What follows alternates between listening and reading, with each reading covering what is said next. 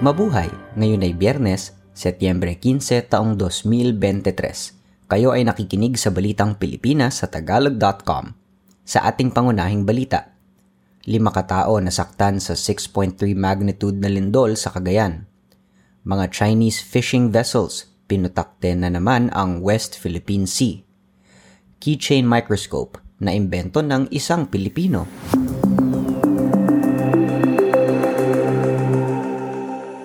Lima katao ang nasaktan kung saan dalawa ang nagkaroon ng brain trauma at bukol sa ulo sa magnitude 6.3 na lindol na tumama sa Dalupiri Island sa lalawigan ng Cagayan noong Setyembre 12. Ayon sa Office of the Civil Defense na apektuhan ng lindol ang 174 na tao sa lalawigan ng Cagayan kung saan 78 rito ang nananatili pa sa mga evacuation centers. Nakasira din ito ng infrastrukturang umabot sa 44 na milyon at 600 libong piso. Kamakailan lamang ay maraming nasirang pananim at infrastruktura sa Cagayan dahil naman sa bagyo at habagat.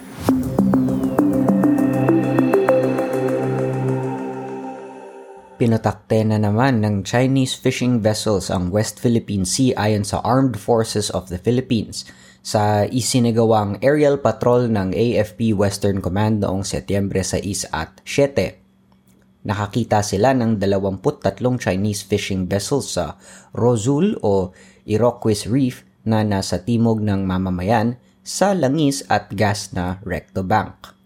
Nakita rin ng militar ng Pilipinas ang limang Chinese vessels sa Escoda o Sabina Shoal at dalawa pang sasakyang pandagat nito sa Baragtan o Nares Bank. Sa huling pagpapatrolya ng Philippine Navy noong Agosto 24 sa West Philippine Sea, nakita ang 30 Chinese fishing vessels sa Iroquois Reef. Ayon sa militar, sa nakaraang swarming activity ng mga Chinese vessels, kumuha sila ng maraming corals.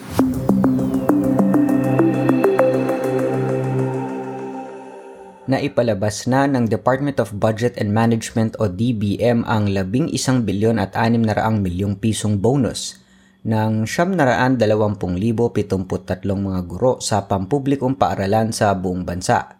Ito ay makaraan ang dalawang taon na dapat ay natanggap nila ang 2021 performance-based bonus. Inipit ng DBM ang pagpapalabas ng bonus dahil sa ilang question sa mga kinakailangan dokumento na isumite ng Department of Education o DepEd. Naayos lamang ito ng DepEd nitong Abril hanggang Agosto ng taong ito.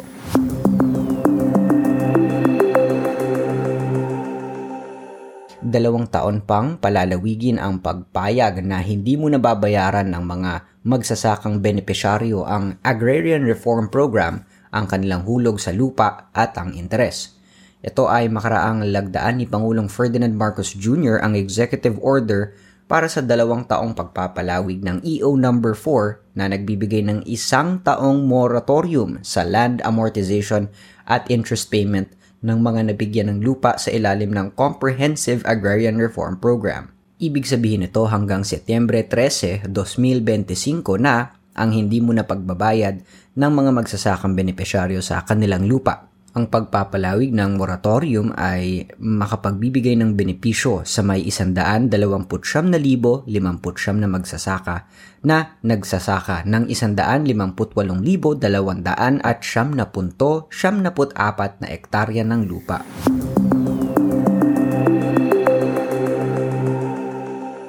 Ibinenta na ng Government Service Insurance System o GSIS ang kanilang ari-arian sa Manila sa halagang 258 milyong piso. Ito ay magsisilbing proyektong pabahay sa mga mahihirap na walang matirhan. Nilagdaan ng GSIS at Social Housing Finance Corporation ang Deed of Absolute Sale para sa labing apat na libong metro kwadradong lupa sa Santa Mesa, Manila bilang bahagi ng flagship housing project ng gobyerno. Ang lupain ang tatayuan ng isang high-rise condominium na maaaring makapagpatira sa isang libong pamilya ng informal settlers na nakatira sa mga kritikal na lugar. Kasama rito ang mga miyembro ng ugnayang lakas ng mga apektadong pamilya sa baybaying Ilog Pasig at mga tributaryo.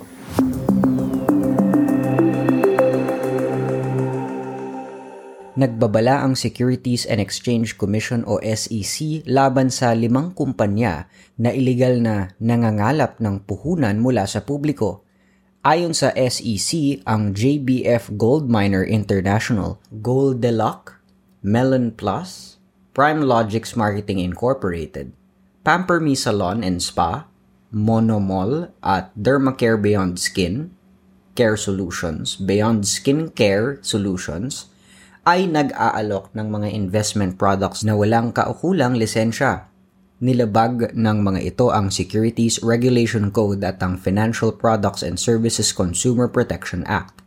Ang pinakamataas na multa sa dalawang batas ay 5 milyong piso o pagkakulong ng 21 taon. Samantala ang palitan ng dolyar sa piso noong Setyembre 14 ay 56 na piso at 76 na sentimo.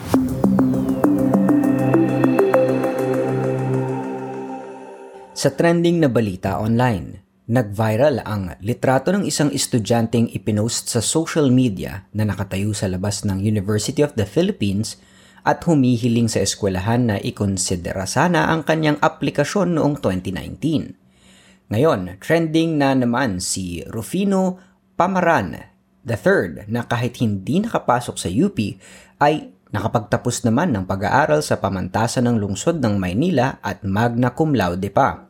Ayon kay Pamaran, ang nag-viral niyang larawan ang naging dahilan para magpursige siyang paghusayan ang pag-aaral ng Business Administration major in Economics sa PLM.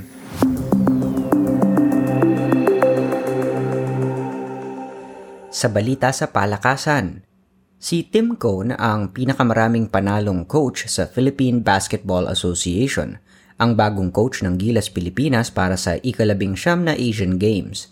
Si Richard Del Rosario ang kanyang deputy coach sa Barangay Hinebra ang magiging assistant nito.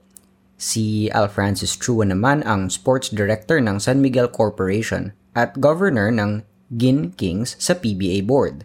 Ang magiging manager ng team ang Asian Games at magsisimula sa Setyembre 23 sa Hangzhou, China.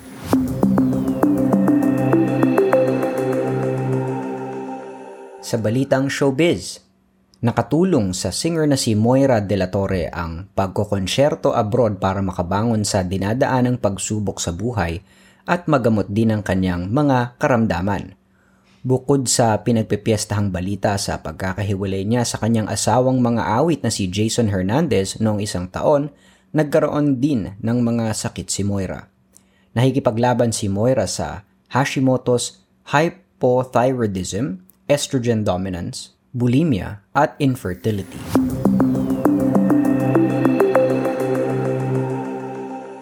Sa balitang kakaiba, isang maliit na microscope na nasa keychain ang naimbento ng isang Pilipino at nagwagi ng pinakamimithing James Dyson Award sa taong ito. Ang keychain microscope ni Jeremy De Leon ay makakakita ng mga sobrang liit o microscopic specimens sa pamamagitan ng paglalagay ng device na ito sa kanilang smartphone. Ang imbensyong ito ni De Leon na tinatawag na microscope ay makakatulong sa mga estudyanteng makapag-aral ng mga bagay anumang oras at hindi na kailangan silipin pa sa microscope ng laboratory ng kanilang eskwelahan. Si De Leon ay nagwagi ng 300 at 30,000 piso para sa imbensyong ito na magagamit niya upang makapagsaliksik pa at ma-develop ng husto ang kanyang mga proyekto. Ang unang modelo ng keychain microscope ni De Leon ay gumamit ng lenses mula sa isang laser pointer, hair clip at ang kanyang mobile phone. Nanalo ng unang gantimpala ang Mapua University researcher sa TikTok hashtag challenge. Yan ang kabuuan ng ating mga balita ngayong Setyembre 15, 2023 para sa tagalog.com. Basta sa balita, lagi kaming handa.